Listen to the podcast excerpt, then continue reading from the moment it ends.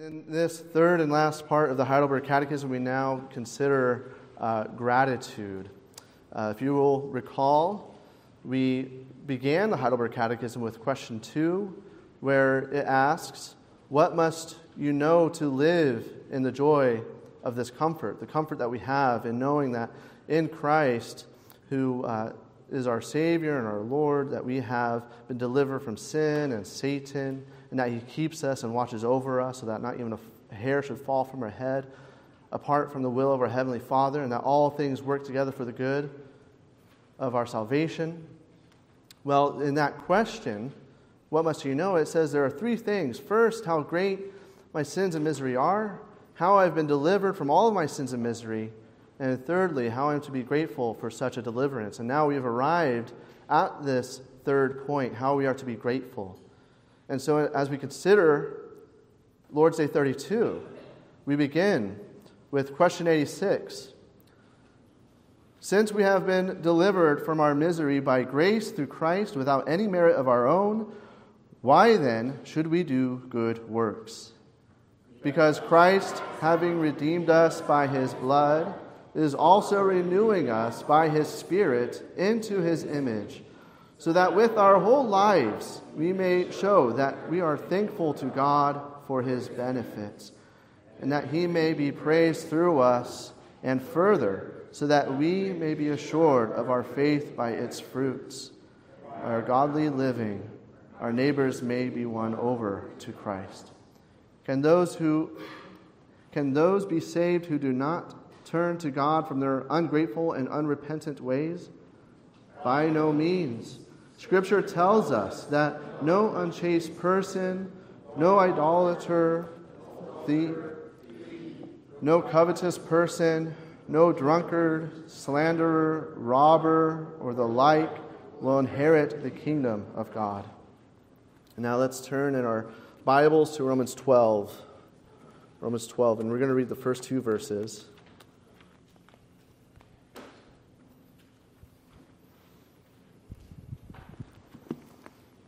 Romans follows the same uh, structure as the Heidelberg Catechism. And so let's begin with Romans 12, beginning in verse 1. I appeal to you, therefore, brothers, by the mercies of God, to present your bodies as a living sacrifice, holy and acceptable to God, which is your spiritual worship. Do not be conformed to this world, but be transformed by the renewal of your mind, that by testing you may discern what is the will of God, what is good and acceptable and perfect.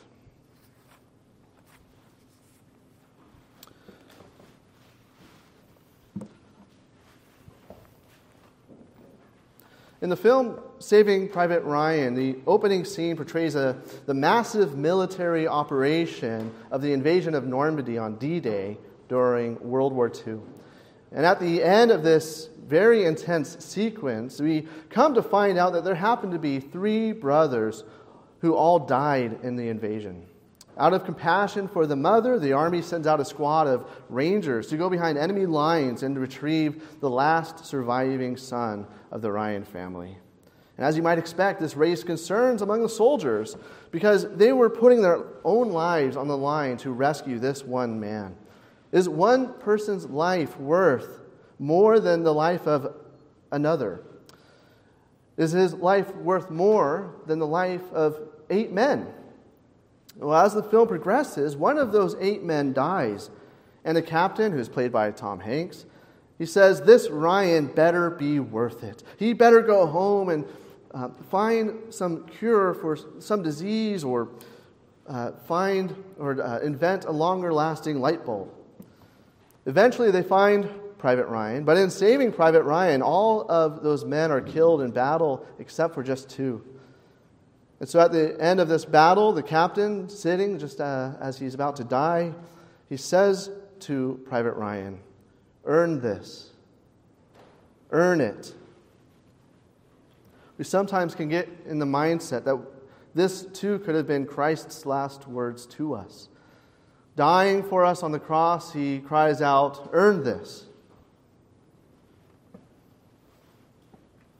Paul says that even while we were still sinners, Christ died for us. So even though salvation is an unmerited gift of God and that we never can take any credit for it, uh, we nevertheless might be inclined to think that we ought to be doing something now in repayment for Christ's sacrifice.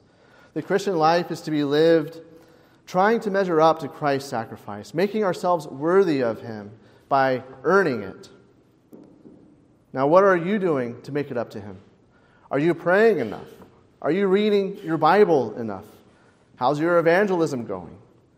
And you haven't been missing any church, have you? Are you loving your neighbor? Are you giving to the homeless, visiting those who are in prison, giving to widows and orphans, and visiting the, the shut ins? Are you loving God enough? How much are you putting into the offering plate? Are you growing in holiness and following God's commands?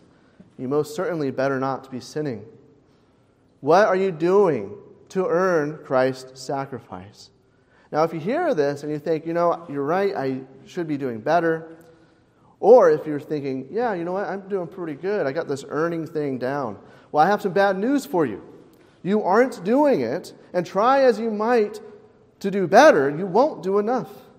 Because the truth is, none of us will ever be able to do enough because Christ's blood is priceless. There's nothing you can do to earn it, and you will always fail because you are not perfect. Now, on the other hand, if you are thinking, I really don't need to worry about earning it, in fact, I don't even need to worry about following God's law, well, Peter has bad news for you. He says, Be holy, for God is holy. As we read in the Catechism, we, we read in uh, question 87 No unchaste person, no idolater, adulterer, thief, no covetous person, no drunkard, slanderer, robber, or the like will inherit the kingdom of God. That's a lot of bad news for us. Whether you think you're really good or whether you, you think it really just doesn't matter, there's bad news. Because you're not good enough, but you're still expected to do this, these things. Well, wherever you land on the issue, there is good news.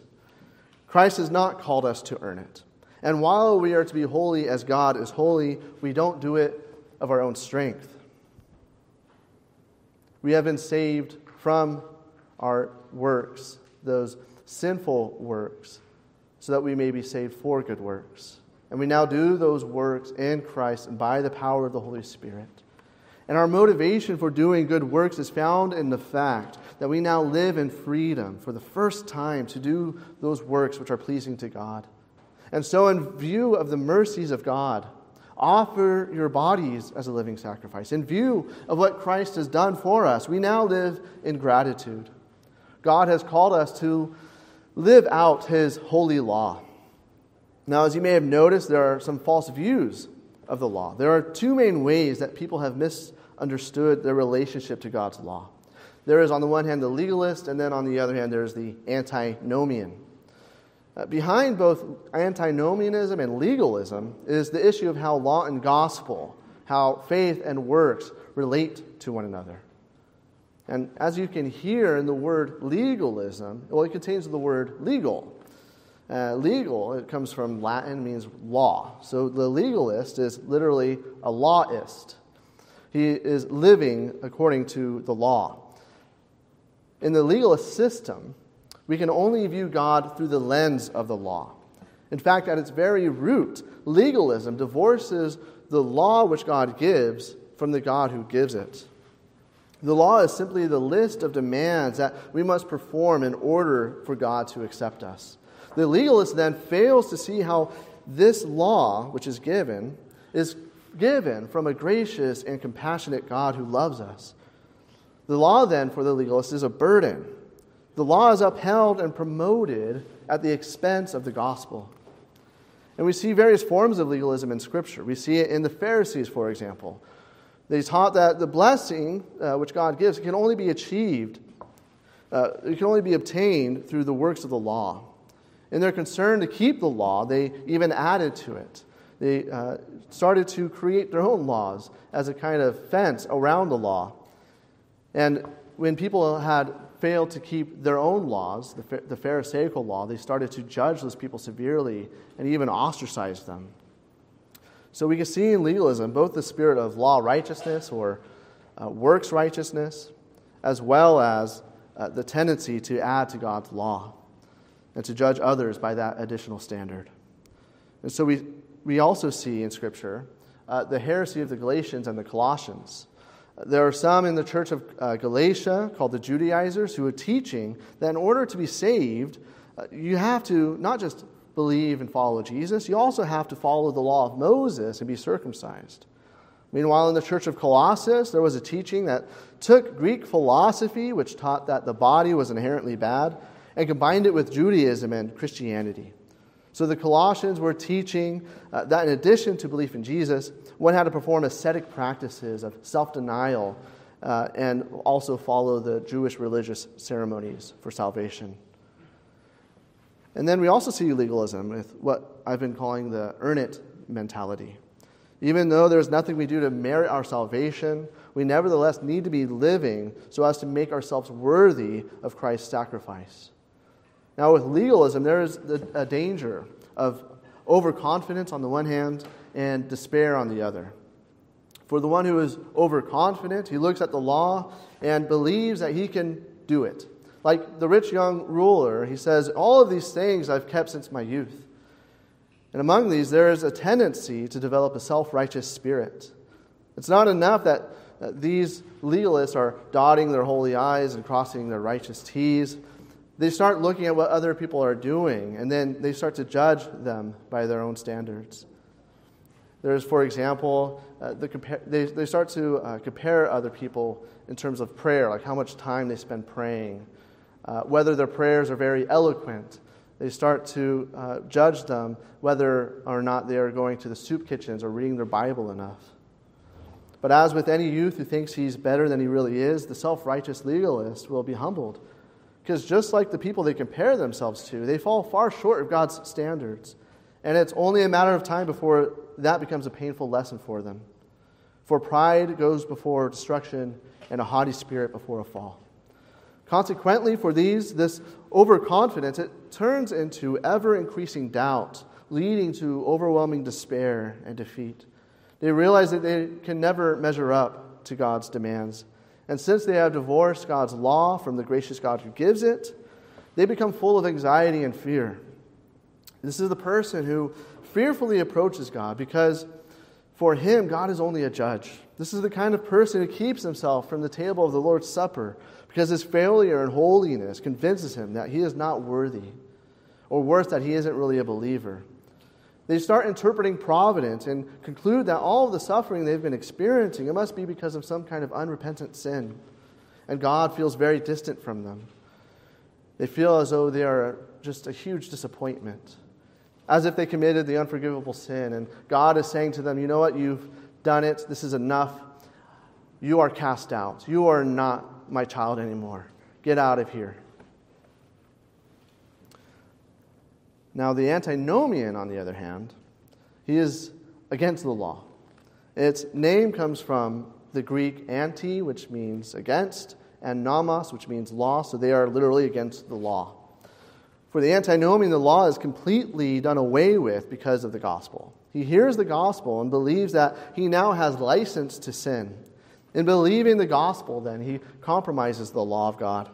He looks at God's law and says, Well, Jesus fulfilled that law. I don't need to worry about it anymore. At the root of antinomianism is the separation of God's holy character from his gracious disposition toward us.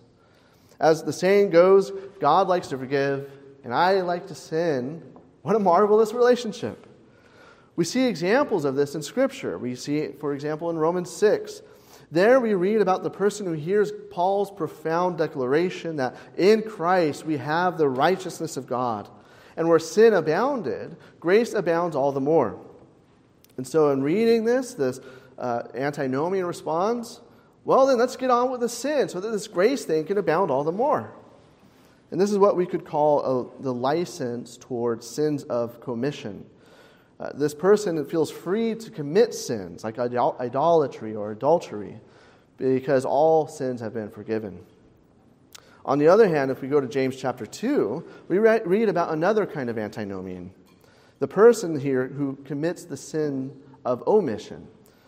He sees a person in need, and while he doesn't explicitly sin against this person, neither does he do anything to help him except chant some kind of empty platitude. Go in peace, be warmed and filled.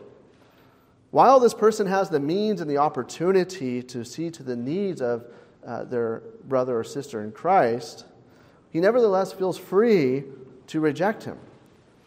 But despite Scripture's clear denunciation of antinomianism, we still see it alive and well today. There are those who some call carnal Christians. They have been given false confidence because they prayed the sinner's prayer. And since they prayed that prayer, and since you cannot lose your salvation, well, they feel as though they can just live their life however they wish. They can still continue to live in sin. Uh, this has been seen in the so called Lordship salvation controversy. There have been some who teach that someone can make Christ his Savior, but not necessarily his Lord. While the decision of faith is necessary for salvation, the decision to repent and live in holiness is necessary only for those who want to be Jesus' disciple. This is what Bonhoeffer, Dietrich Bonhoeffer, he calls this cheap grace. It's grace that comes at no cost. He says, cheap grace is grace without discipleship, grace without the cross, grace without Jesus Christ, living and incarnate. So, how do we respond to legalism and antinomianism? The temptation might be to treat them as though they are opposites, because they seem opposed to one another. On the one hand, legalism um, uh, teaches that we have to keep the law, and then antinomianism teaches that we don't really need to live this law anymore. So our temptation would be then to prescribe for one error just the other, approaching the legalist as though we were antinomian, saying, Look, you can't keep this law, and you don't even have to worry about it anymore because Jesus kept it. And then we go to the antinomian and say, um, Well, you know what? The law really still is enforced, and you better uh, pick it up and start, you know, acting it out because uh, you're really going to blow it, and you know you don't want to go to heaven. I mean, you don't want to go to hell, do you? But antinomianism and legalism, they're not opposites. As Sinclair Ferguson says, they are non identical twins that emerged from the same womb. The antinomian and the legalist, they both cheapen the gospel and the law. For them, uh, the law is not as demanding as it really is. The legalist feels that he can keep God's law, he can satisfy uh, God and, and please God by his own self righteousness. Meanwhile, the antinomian gets rid of the law altogether. At the same time, for both of them, the gospel is not as liberating as it really is.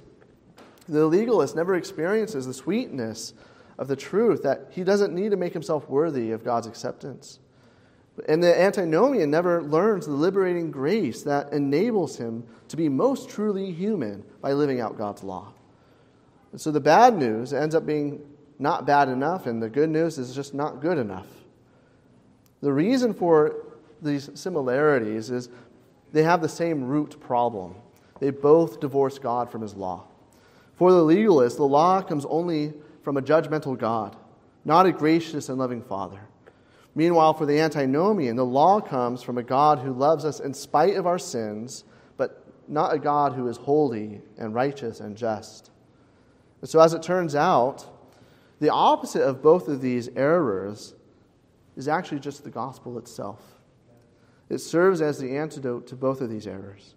To both the legalist and the antinomian, we preach the gospel.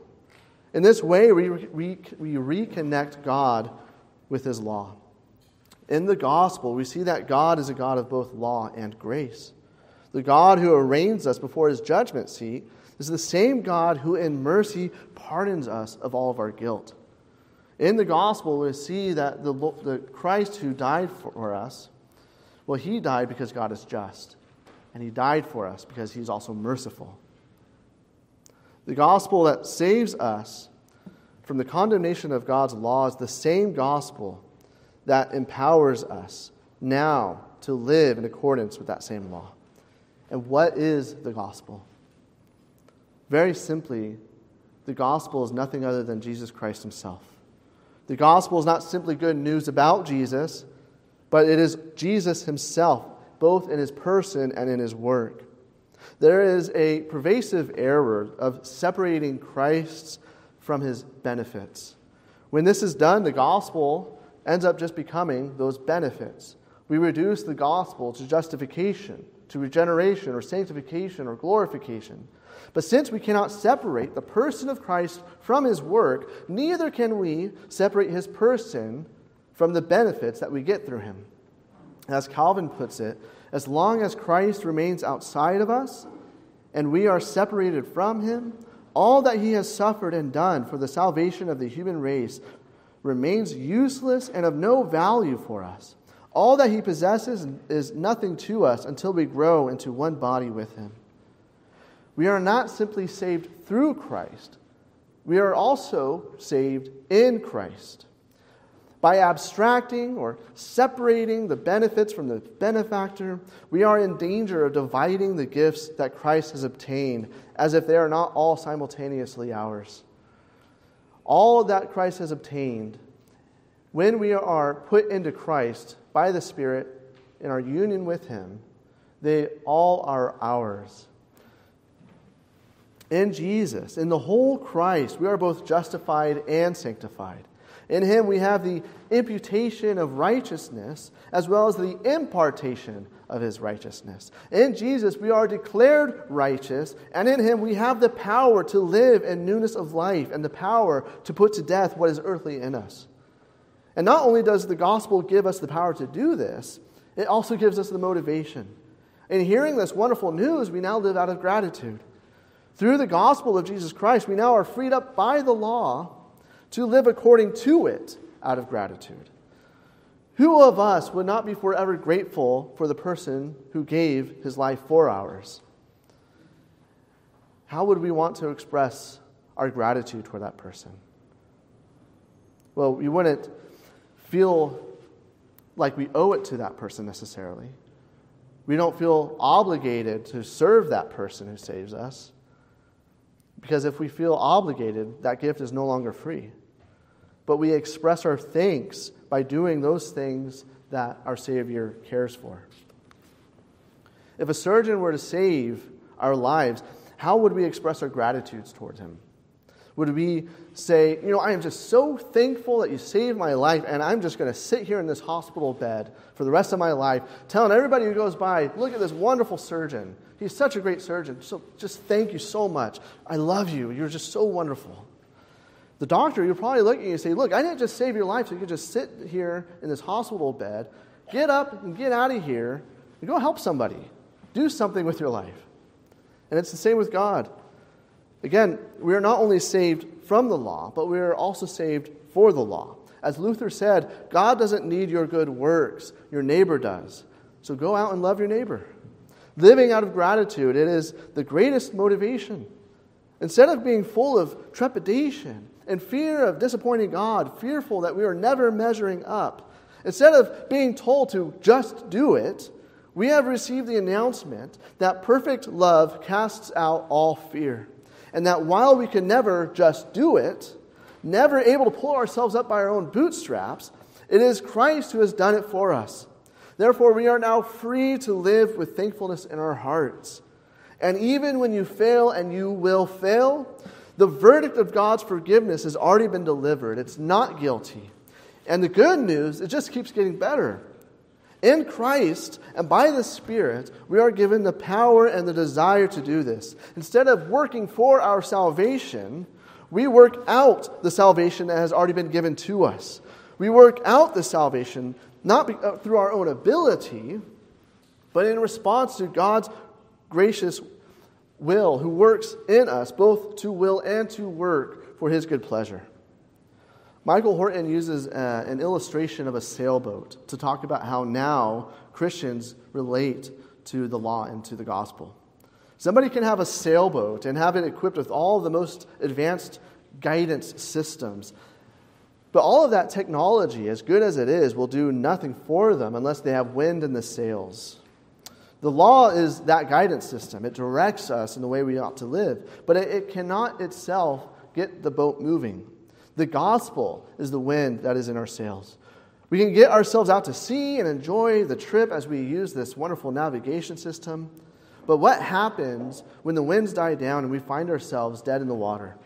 When the storm clouds gather on the horizon, we realize that as good as our navigation system is, no matter how good the advice is we get from our friends, it cannot itself fill the sails to return us safely to harbor. And so, as Michael Horton says, he says, purposes, laws, principles, suggestions, and good advice can set our course, but only the gospel promise can fill our sails and restore to us the joy of our salvation. Often we can think of the law as a kind of tightrope that we need to walk on.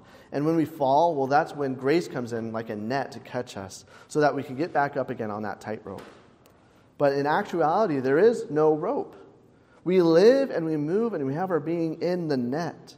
We have freedom to live in holiness because of that net. Living in the net means that we are free to love God, albeit imperfectly, with all of our heart, mind, soul, and strength, and we are free to love our neighbors as ourselves. And uh, even our good works, they contribute to our assurance because a healthy tree bears healthy fruit. It's a natural consequence of being a new creation in Christ that we bear good fruit. And in so doing, we are assured that it is because we are in Christ, assured that we have forgiveness of sins, that we have the righteousness of God. And yet you might wonder what if my intentions are imperfect? Well, everyone's intentions are imperfect. Christ still died for your good works. What about my bad works? Because a diseased tree bears bad fruit, doesn't it? Now, it's not for us to be fruit inspectors, wondering if our fruit is good enough, whether we have been producing enough fruit. Just respond to God's call and realize that you are bearing good fruit. We are never given the promise that we will only ever bear good fruit. After all, in 1 John chapter 1, we read that uh, he who says he does not commit a sin well, he has actually uh, fooled himself. The truth is not in him. So, do you bear healthy fruit? Then you are a healthy tree.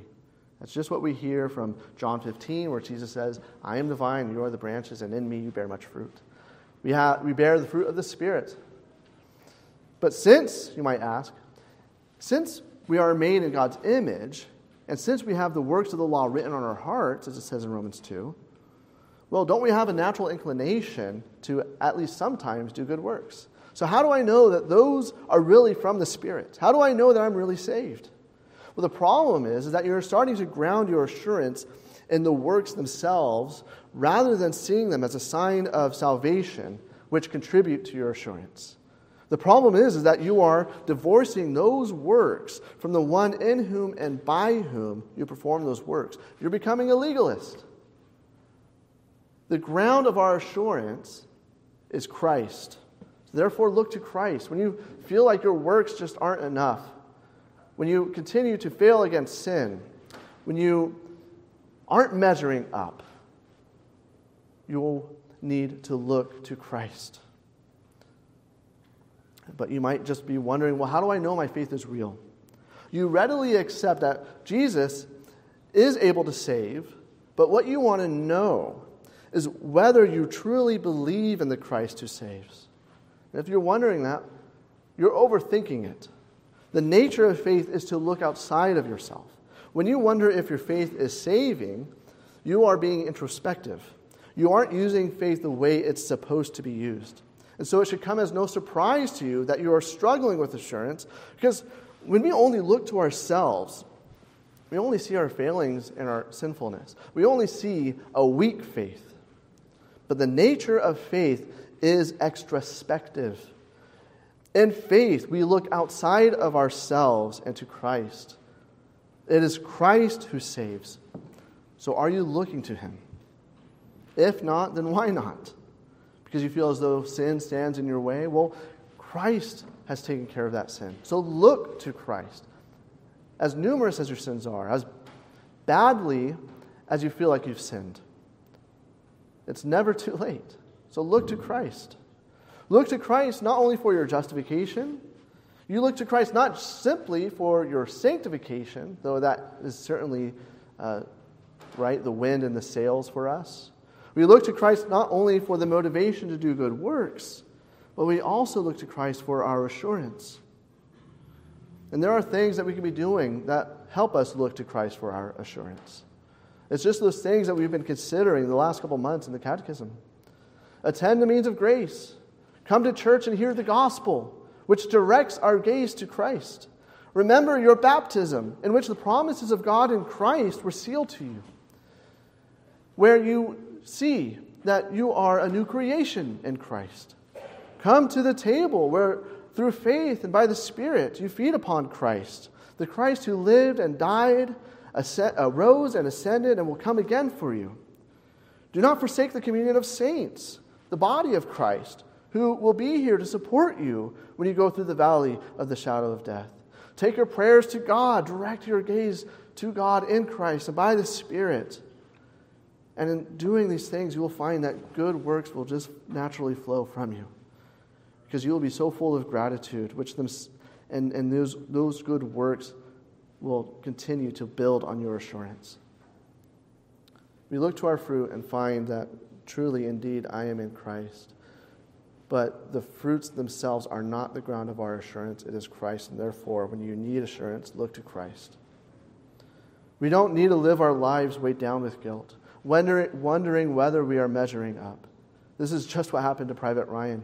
At the end of the film, after living what must have been a restless, guilt ridden life, wondering if he's actually doing what this dying captain told him to do to earn this, doing his utmost to make himself worthy and deserving, James Ryan is now a very old man, and he comes to the grave of that man who told him to earn this.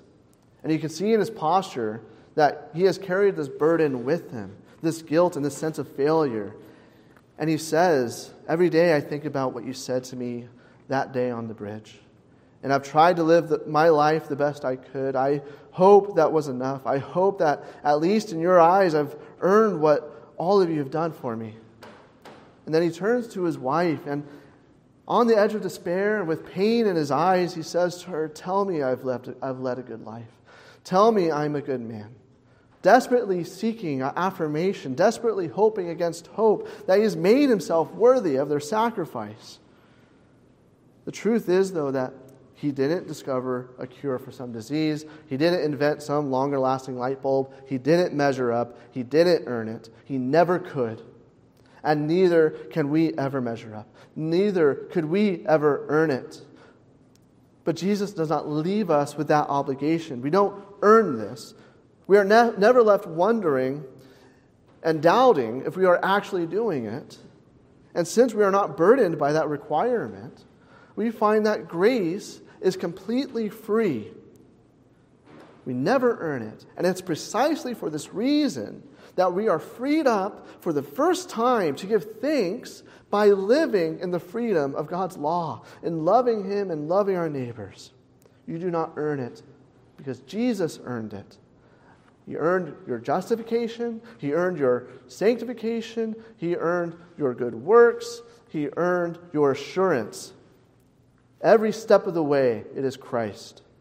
You do not need to make yourself worthy because you are already made worthy in Christ. God has set his love upon you, and he gave you his own Son. So we have peace and we have comfort. Come to me, Jesus says. Come to me, you who are weary and heavy laden, and I will give you peace. Sometimes we make ourselves weary and heavy laden by our frenetic good works, trying to measure up. But Jesus says, Come to me, and I will give you peace.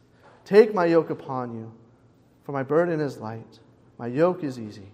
So look to Christ and see that you are free.